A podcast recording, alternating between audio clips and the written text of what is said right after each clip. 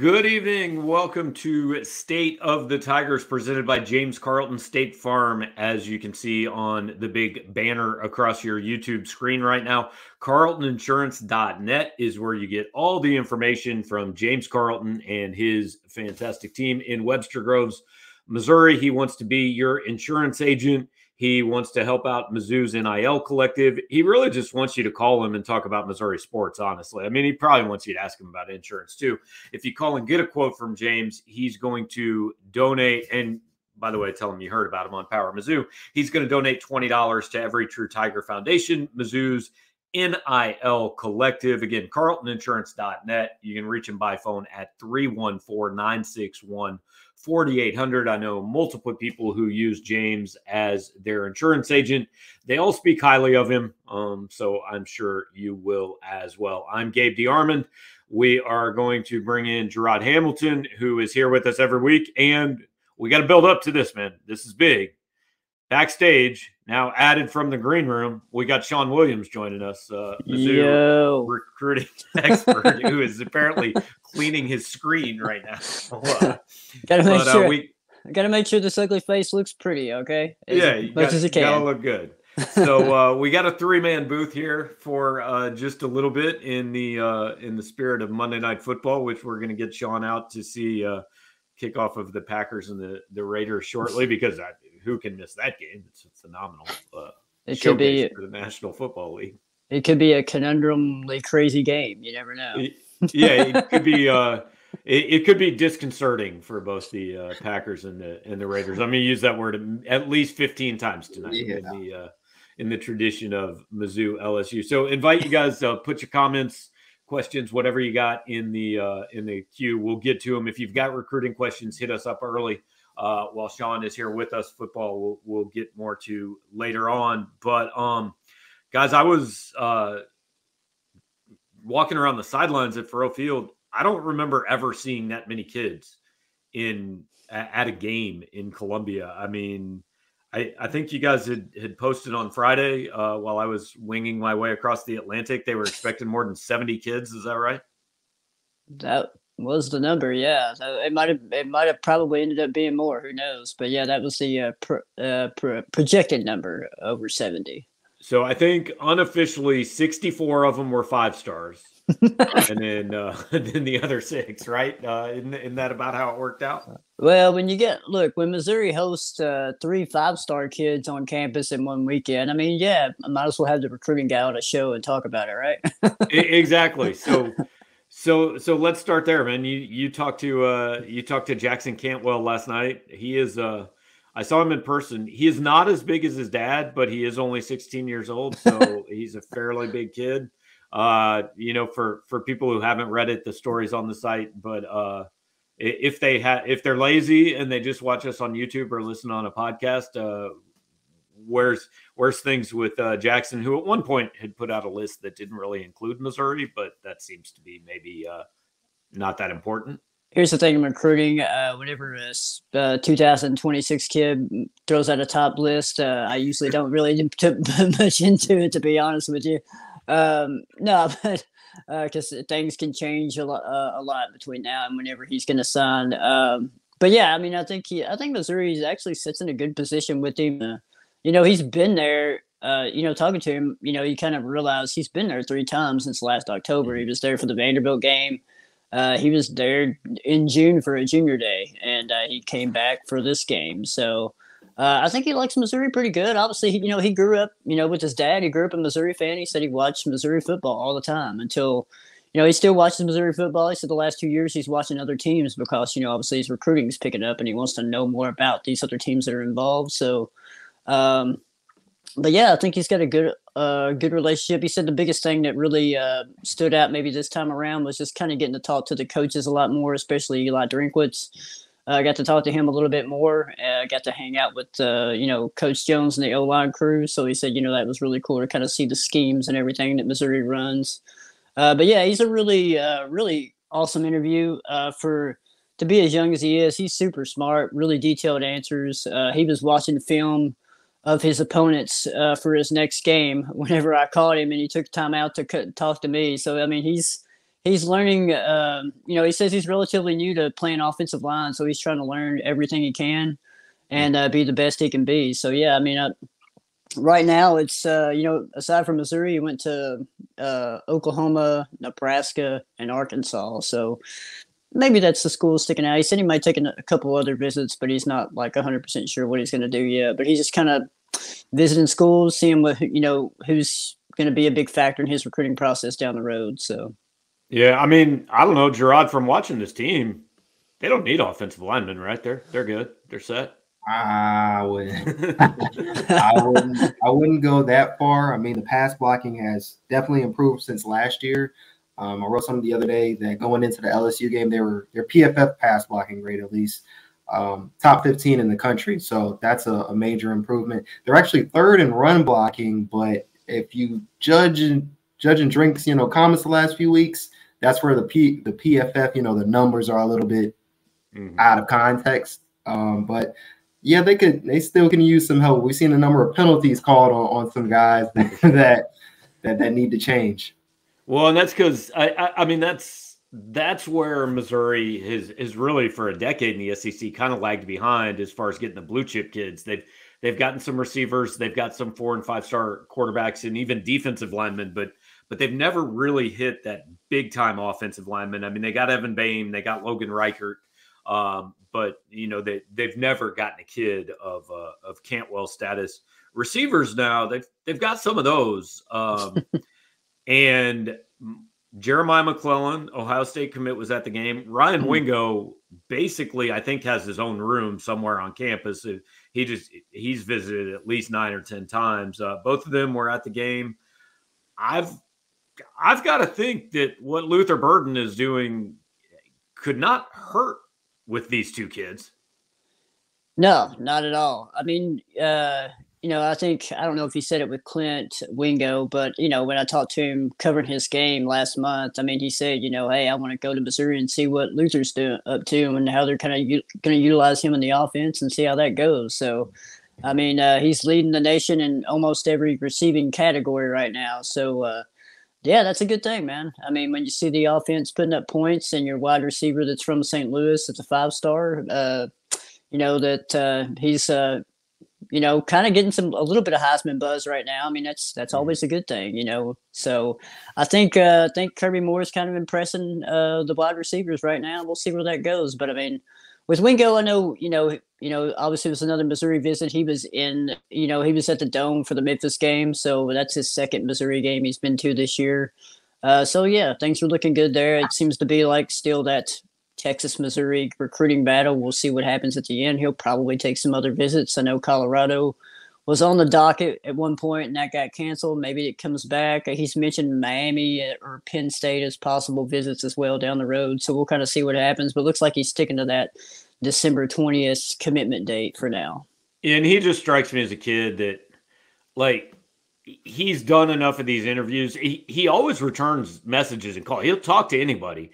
Yeah. But like he's not going to say a lot, guys. No. We're, we're going to have to wait. I mean, it's Missouri, it's Texas, and he's going to make a decision when he makes a decision. We don't know yeah. what it is. Um, yeah, like the biggest update was kind of hearing his comments on Kirby Moore and the offense, you know, and really the rest of the update was kind of the same stuff he's always said. You know, he's keeping stuff close to the vest. He's not going to reveal a whole lot right now. So, it, the big one, uh, at least kind of newsworthy wise, I think is Jeremiah McClellan at least taking the visit. We we all kind of postulated back when he committed to Ohio State. Hey, this is a like it may stick. It's Ohio State. Ohio State's a hell of a program. They've they've obviously got really good receivers uh, in the last few years, but it seemed to most people kind of like it was a hey, if I want to have a spot there, I better get that spot now.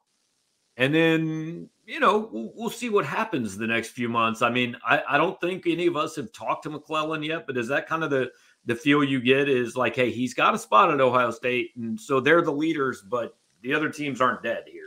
Yeah, I mean, I, I, talked to him last month. Uh, you know, when him and Wingo's teams played each other, and yeah, he mentioned, you know, uh, I said, "Hey, you're going to take any other visits?" And he was pretty, uh, pretty upfront about it. It's like, "Yeah, I'm going to go to Oregon." It's mm-hmm. like, I, I, may go to Colorado. I'm probably going to go to Missouri at some point. So, Uh, he was wearing Oregon gloves and Ohio State uh, shoes or cleats at the at the game. So well, you know, well, eh, how's that work, man? He can't go both places. I mean, you got to rip, dude. You, You, know, you can't wear you can't wear gloves or shoes of a team that you're not committed to, can you? Well, that depends on who you ask and which site you actually ask that question to.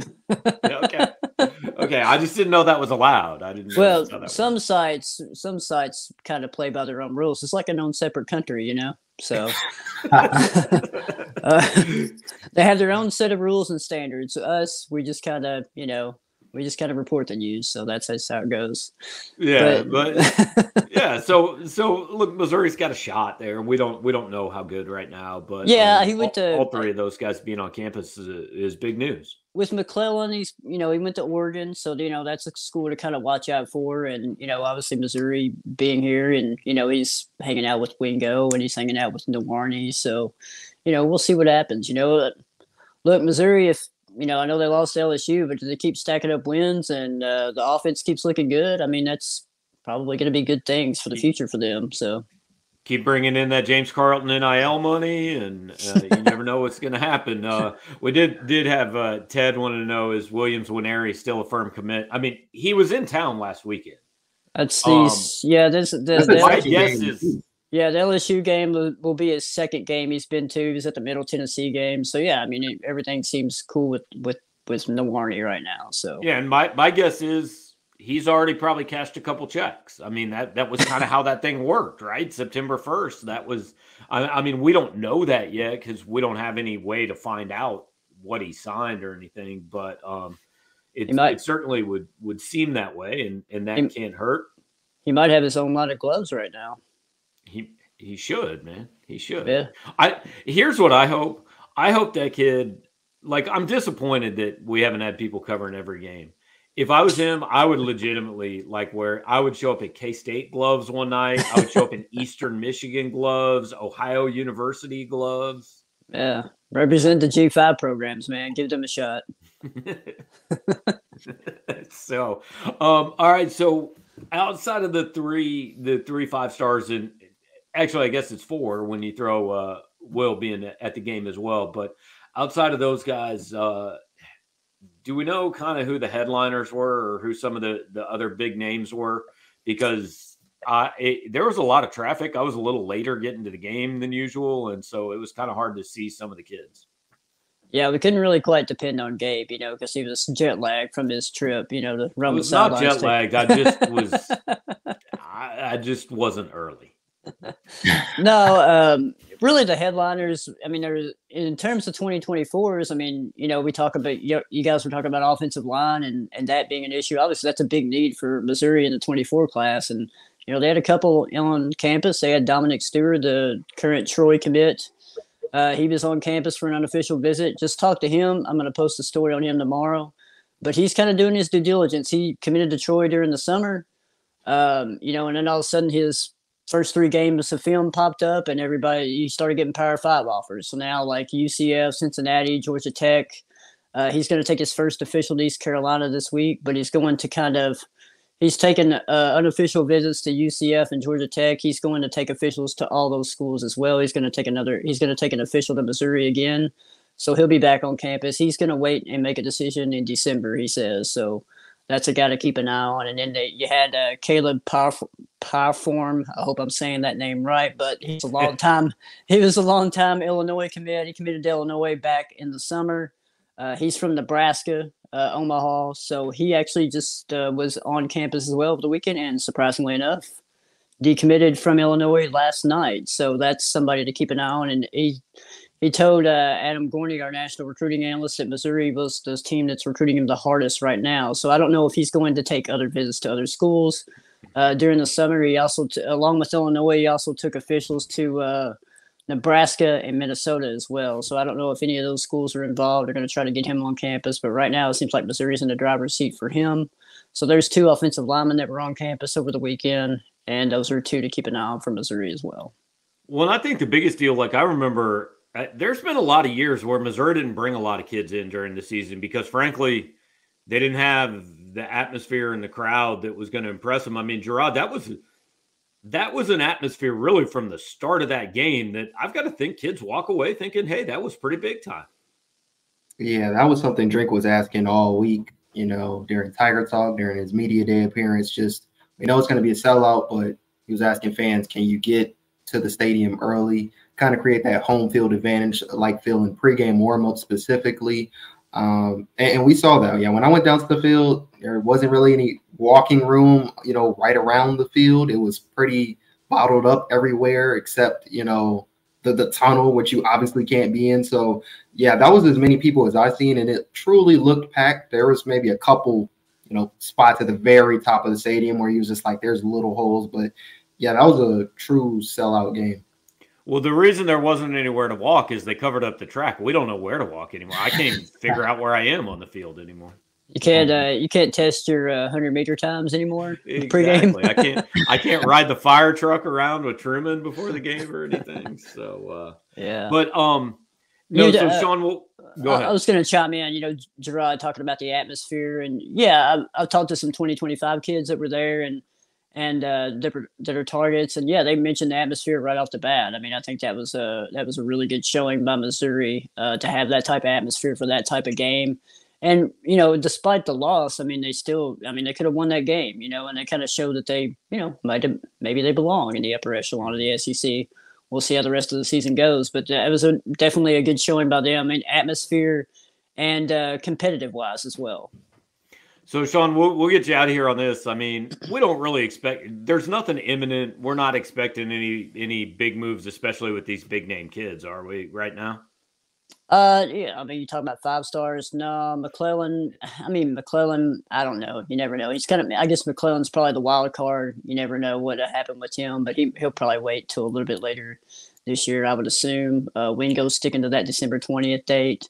Uh, the offensive linemen are probably one to keep an eye on. I mean, I, I told you Stewart's going to wait till December, but Pie Form, I don't know. He just decommitted from Illinois, so I don't know. He was just at Missouri. He might be one to watch in terms of, you know, Missouri getting him. So, uh, but yeah, that's about it. Of course, you know, Missouri's offered some guys that are committed elsewhere. You know, recently we've mentioned some of those on the board, uh, but I don't know if anything imminent's going to, you know, happen with any of those guys anytime soon. But uh, yeah, it's, it's kind of, you know, people say, you know, we talk about it on the board like it's flip season because Missouri's offered Missouri's offered some, you know, players that are committed to other schools recently. But you know, you look at uh, Missouri's commitments right now. You know, you got Elias Williams, the defensive end out of Florida. He's probably going to take a visit to Alabama.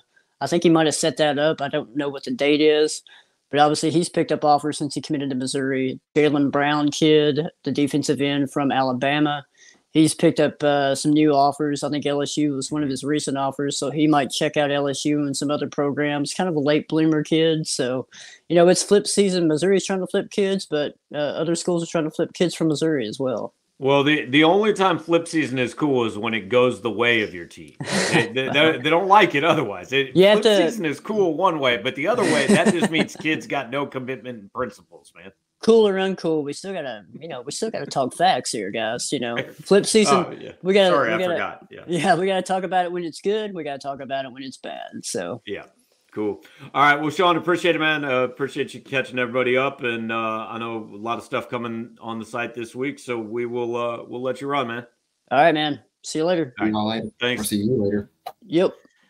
That's uh, Sean Williams, our recruiting editor. keeps uh, keeps his finger on the pulse of uh, of everything, and uh, so here here's where we're at football wise, Jarod. I got to go back and find out find this comment now. This is how far we've come in about two and a half weeks.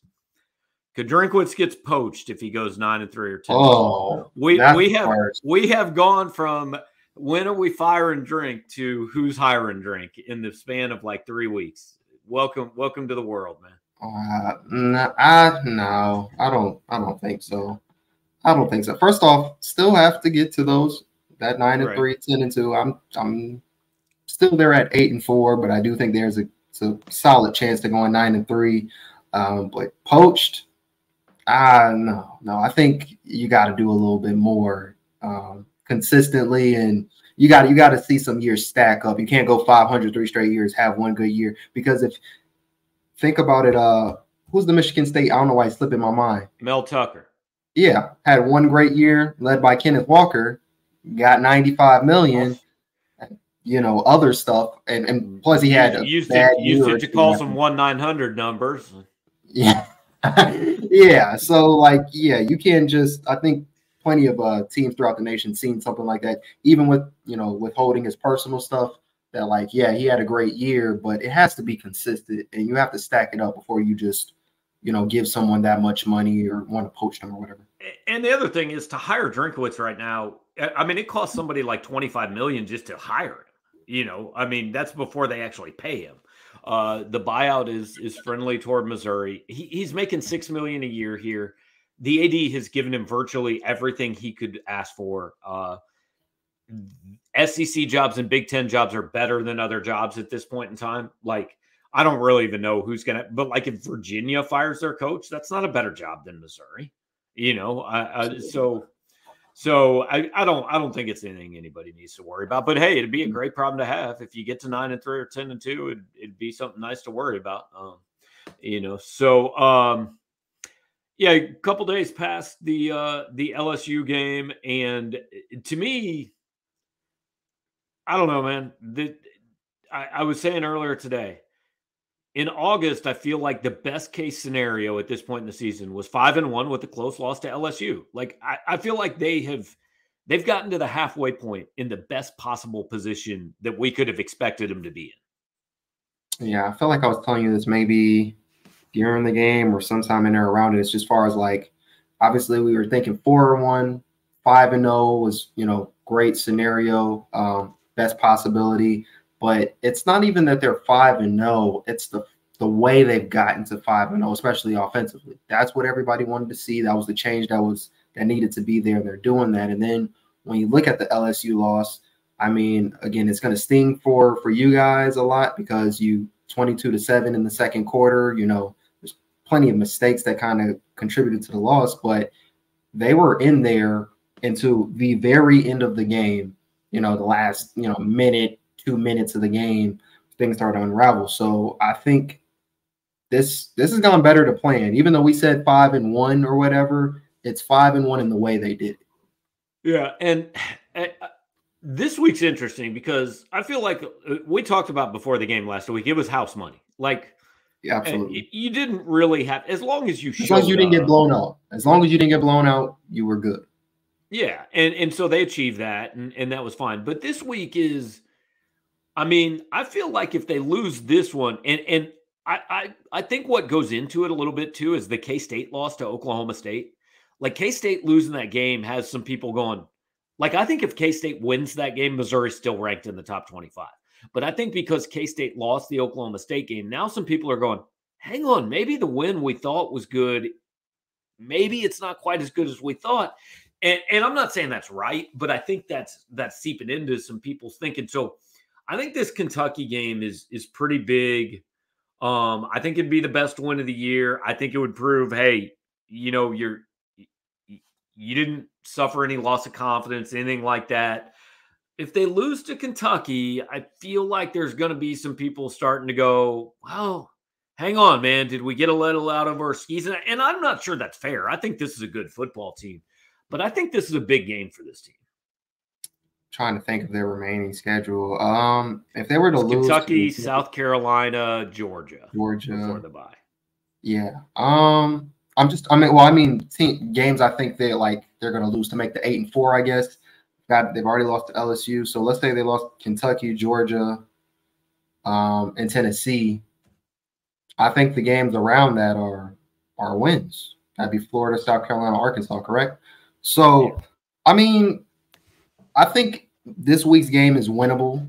Um, yeah. but over your over your skis, eh, no, nah, I wouldn't say exactly. As long as you stay at level. If you've instantly went from you know, zero to 100, though, based off the five wins or whatever, and then maybe put in some context in it or didn't think of where you were starting at or what you was originally hoping for, then maybe, yeah. But I don't think so. My thing is just don't get blown out in these games, though. I, I look at the the last six games like this. every single game on this schedule schedule could be a win, but every single game on the schedule could also be a loss. Like there's no game that I say I know I know how that's turning out right now. Well, I get why you mean, say that because the SEC they're probably losing at Georgia, but like it's not a 100% sure thing. I think they're probably beating South Carolina, but South Carolina could beat them. Well, yeah, that's what I was saying. More so, the Georgia thing, I was thinking about. Was, as far as their wins, like I feel like they have three wins in Arkansas, South Carolina, Florida that I'm pretty good about having them. But you are right though, in the same sense, same Florida team that uh ran all over Tennessee, and yeah. then playing Georgia, playing Tennessee. Those aren't games, but I get what you're saying. It feels a little bit more balanced this year. There's not a an absolute juggernaut or two where you're just like, uh, there's no chance, you know, either way. Mm-hmm. Yeah. So a lot to be determined. Um, Aiden says Mizzou should be seven and one going to Athens. Could be seven to one. Should be. I mean, they're they're a two point underdog this week. I think they could be still the right word. They should be six and two at the least. you yeah. find a way to lose, you know, three straight going into the bye. Those expectations y'all got got to come down. Got to come down. There, there's no way they should lose to, to South Carolina at home, no less. So could be for seven and one. I still think there's a good chance at it, uh, but I wouldn't say should yet. Yeah. So the the goal is clearly. I, I mean, obviously the goal is win the next two, but splitting the next two would be fine. Yeah, it would be fine. I don't know. The way I feel about Kentucky, it's just that was a bad loss. And I know everybody's gonna say it was Georgia, the number one team. But sometimes when I think about Georgia, how much of their ranking is based off what they've done the last two years and the fact that they just haven't lost yet? Like, in a way, could they ever be removed from number one without losing? No, it wouldn't really make too much sense based off, you know, their track record the last couple years. Even if they were winning all their games by one point, but they got dominated and lost by what, 38? Yeah. I, but here's here's the way I feel about Georgia. Georgia really only has to show up a couple times a year. Like they can go out and play a C game and win most weeks. And and I, I feel I mean, I told you this before the game. I felt like this was a game where Georgia goes, All right, we're getting kind of tired of hearing this crap. Let's go prove a point. And they decided to show up and they did what they did. Yeah, I well, the line was what minus 14 and a half for that game. Something I didn't know if they they was gonna cover it how they did, but I wasn't I didn't think this game, that game would be, you know, terribly close. I didn't think it would be as high scoring for Georgia. I didn't think it'd be that, but yeah, I didn't think necessarily Kentucky would, you know, win the game or, you know, right. anything like that. Uh, and, and, Kentucky was 5 and 0 going into that game, but here's the wins. I mean, they beat Ball State, they beat Eastern Kentucky and actually struggled in that game. They beat Akron. They've won at Vanderbilt and then they beat Florida. So Kentucky's win over Florida and Missouri's win over Kansas State, I would say are probably similar wins, right? Maybe Missouri's win over Kansas State's a little better. To me, because we're waiting. I, I think it's just too flip floppy with the SEC when it comes to rankings because everybody watches the SEC.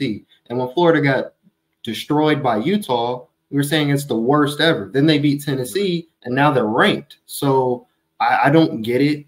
You know, it's just because every I feel like it's because a lot of people watch a lot more SEC football, but that's part of my four down territory tomorrow. Just talking about the AP top 25 and how stupid I think it is of all rankings because we can't we can't all watch every game. We can't evaluate everything. So to put one team above this because of you know a loss to a team that they didn't directly face, I don't know. I think it's yeah. it's crazy. But I, I, guess my bigger point is Kentucky's had a pretty similar season to Mizzou. Now Mizzou's loss is better because it wasn't by 38 points, you mm-hmm. know. But but these teams, man, I feel like I feel like if these teams play 10 times, they're probably going five and five. One of them might go six and four. You talking about the LSU game? Mizzou and Mizzou and Kentucky. Oh, Kentucky. Oh, uh, yeah. Um, yeah, that's that sounds about right. Not gonna lie. I, the only time I've seen any really anything really of the Kentucky game was when they were playing Vandy because I was trying to watch stuff on Vandy.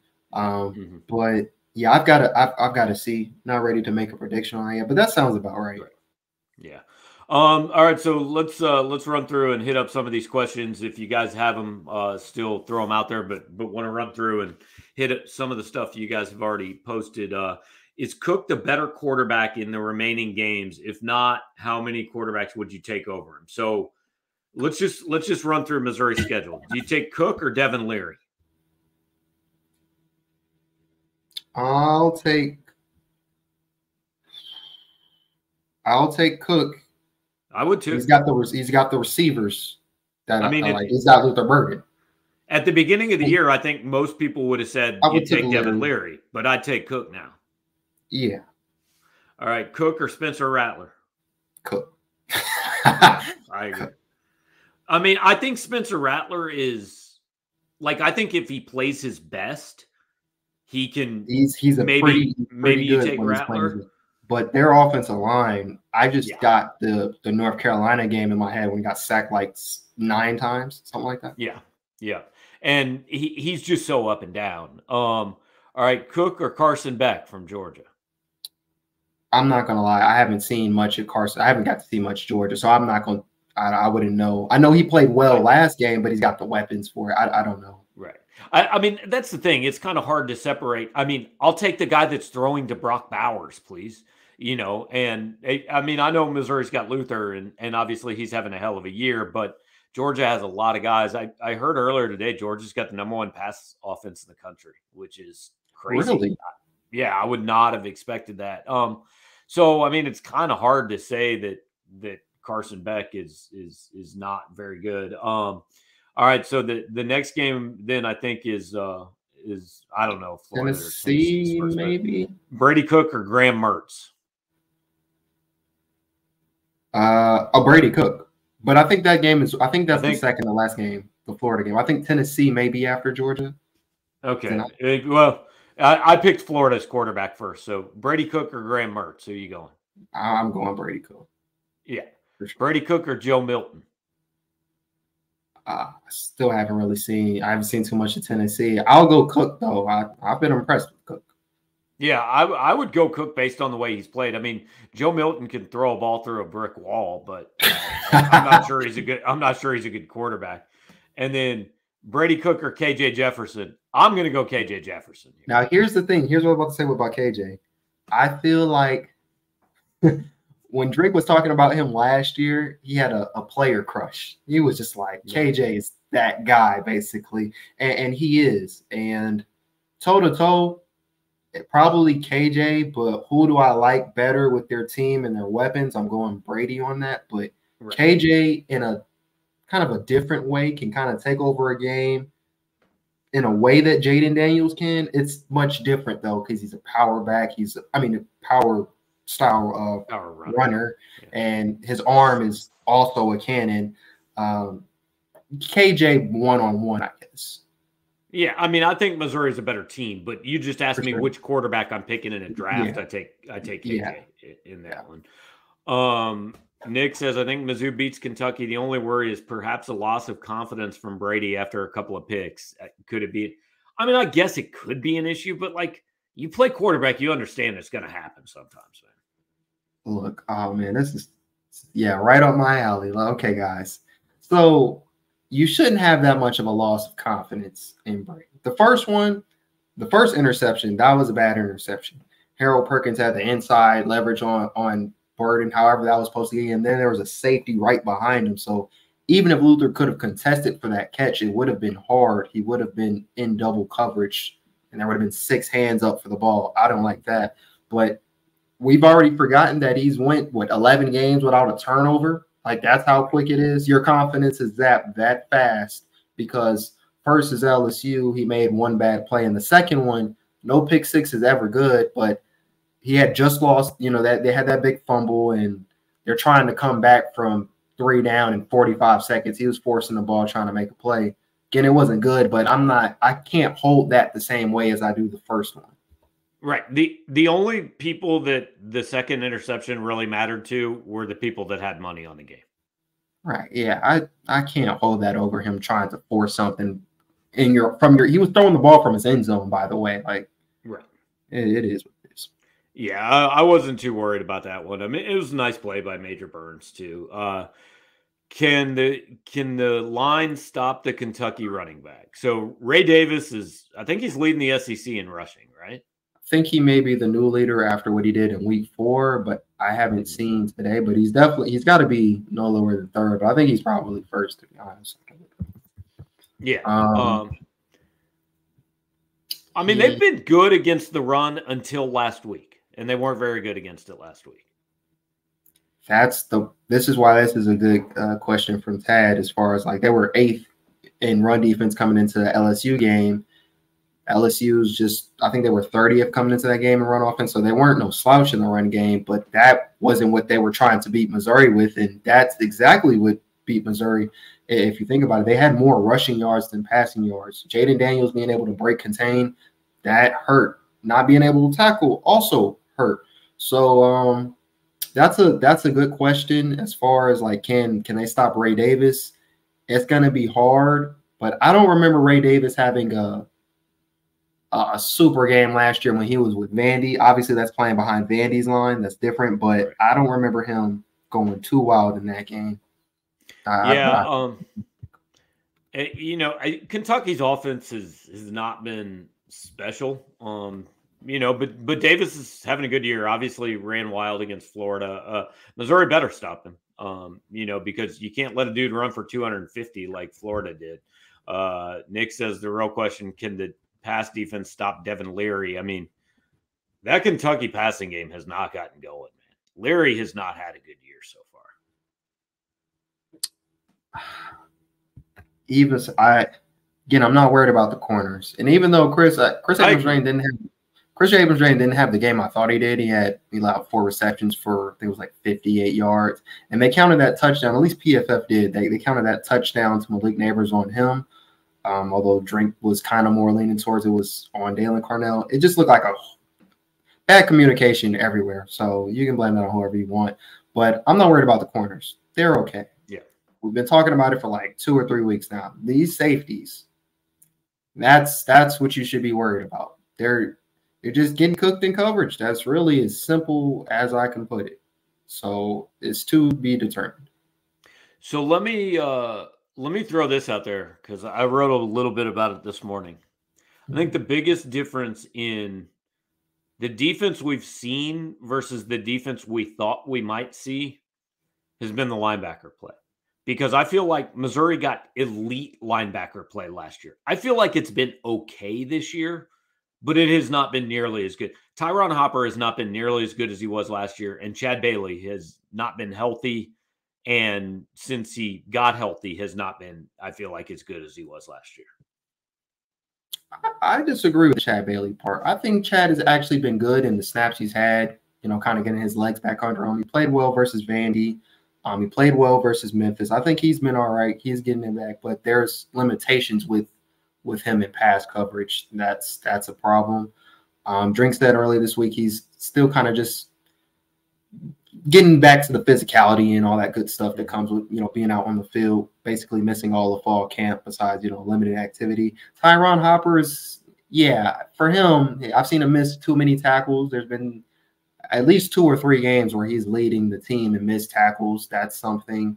Um, and while I don't think he's he's not the worst linebacker in coverage, that's not really you wouldn't love him in coverage. So if you get a good tight end who can do something, you know, that may be a problem.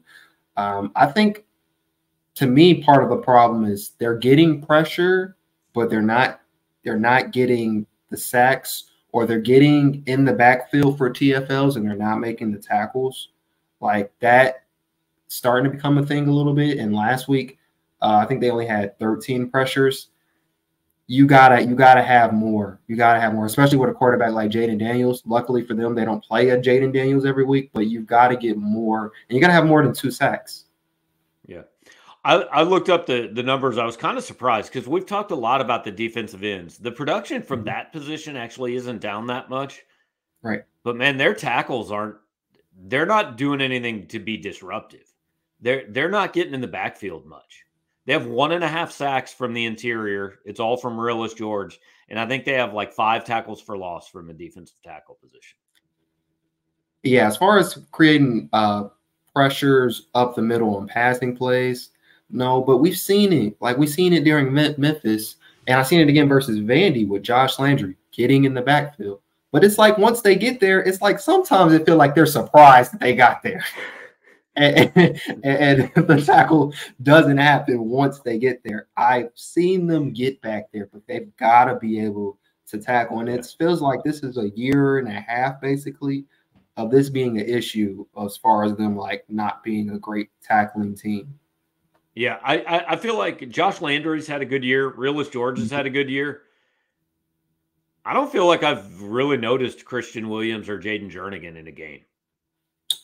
No, um, I think Christian Williams did have five tackles this last game, though. Um, I think he had another okay game a, a, a week or two ago where he, he was able to get a little bit of pressure, but yeah, they've been quiet. And obviously, these two, Realus and Josh, those guys were not the starters really. And now you've kind of seen them kind of get just a little bit more snaps, take some of the, some of that starting uh, roles. I mean, it doesn't matter too much in this rotation, but still, it's it's a change. So maybe a little bit disappointed from the defensive tackles. I think Tyler McCoy has unlocked the secret. Johnny Walker needs to not get ejected in games going forward. That that that'd be a positive, I think. I mean, you that's just something you can't have. I didn't see the first personal foul because honestly, the first personal foul, he had to get helped off the field for a little bit. He needed right. like I didn't see what happened, but they I heard it was kicking or stepping on someone. But man, that hot mic going off uh, uh for the stadium and the whole country to hear, you know, watching TV because he spit on another guy. Yeah, that is not, not good, that is not what you what you want. And the thing is, he just seems so nice. I understand playing football yeah. different, but when you when you hear that, it's just like, ooh, that's not good. So so here's an interesting question. Which switch would you make first? Marvin Burks over Joseph Charleston or Brett Norfleet over Tyler Stephens?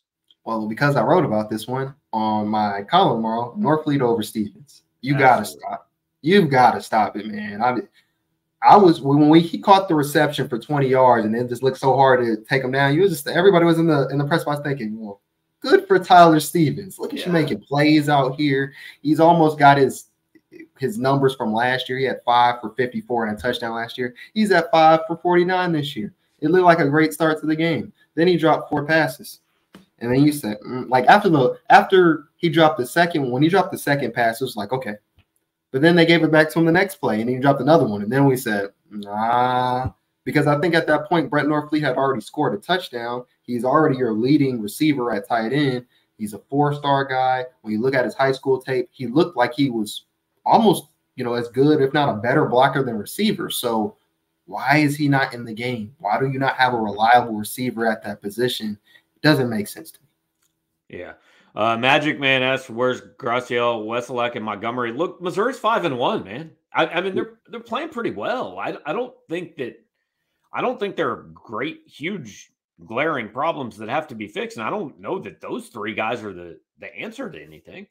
Listen, I know we just talked about how the defensive line and stuff is doing, but to Gabe's point, they're five and one, still making stuff shake there. I think we're more so talking about compared to last year and what our expectations of the defense were this year.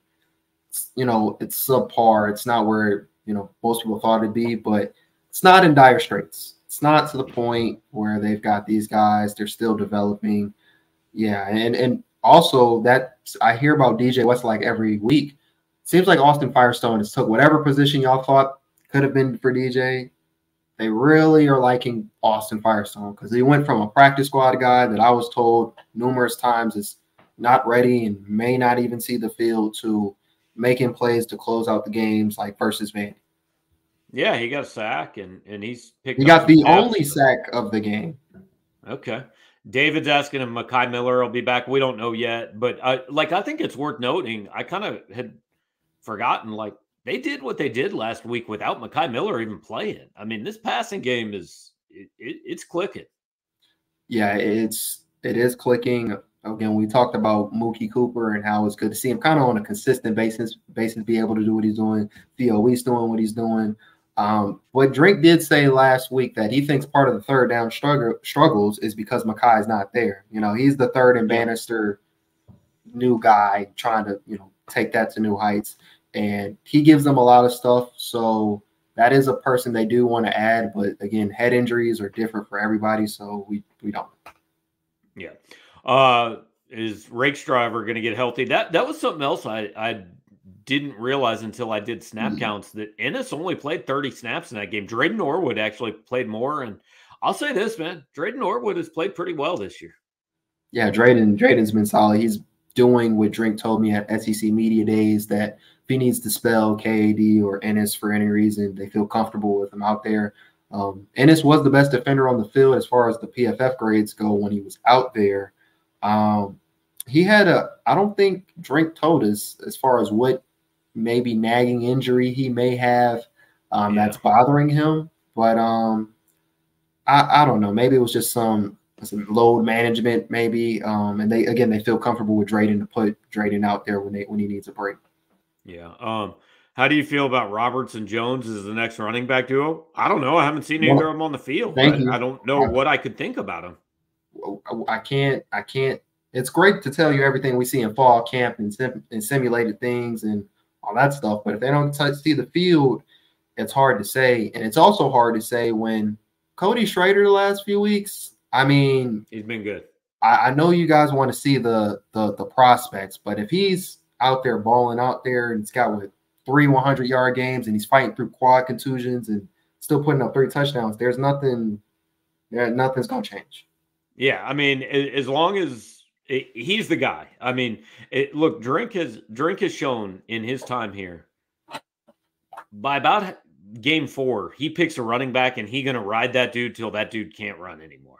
And that guy's Cody Schrader, and I can't even complain about it this year. I mean, he's he's played well. He's 650 yards in six games, I think, something like yeah, that. Yeah, and, and what's crazy is again playing through that quad contusion, having the three touchdowns, having over 100 yards. Nate Peat, uh, I think he only had two carries for night. Oh, somebody just brought it up. Uh, Daniel asked, where was Peat? Nine yards. I know Cody had a good game, but still, I was also thinking Nate Peat should have been a little bit more involved, especially if you know you got the contusion in, the quad contusion. But Drink has said on numerous times he's going to ride the hot hand. So if the hot hand is a little banged up, but he can still go, as we obviously see with Brady Cook and, and Cody, that's exactly what you're going to see.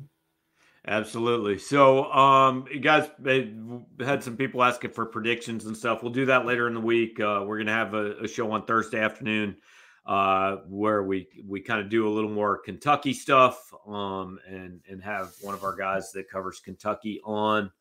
Uh, but just just kind of want to catch up, get you some recruiting information. Uh, Gerard's got four down territory tomorrow. Um, Eli Drinkwitz talks tomorrow.